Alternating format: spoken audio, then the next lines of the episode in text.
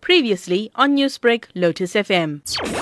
We are doing the Our School Recycling Awards.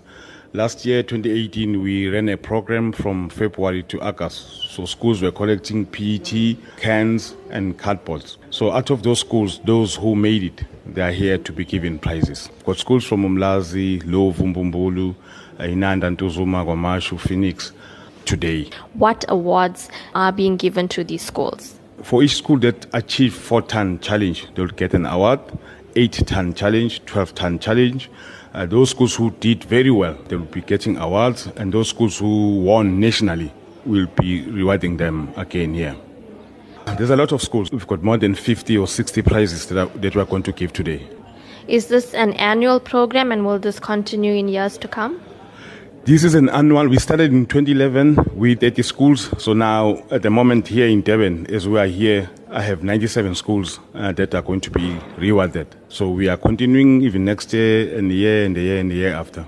How can people get involved in the future? There are many ways that they can get involved. One, if they've got a school that is participating, they can help their child or their children to collect waste. Two, we are also embarking on community waste, but it's going to be communicated. So, community recycling. So, if they want to make small change after it, then we will be communicating, then we'll let them know how and when.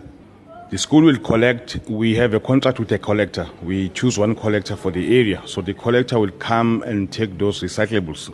Also, the collector will pay the school for those recyclables whilst we have prices as well. So we don't even pay the collector. So the, pay, the collector then will be paid by selling those recyclables.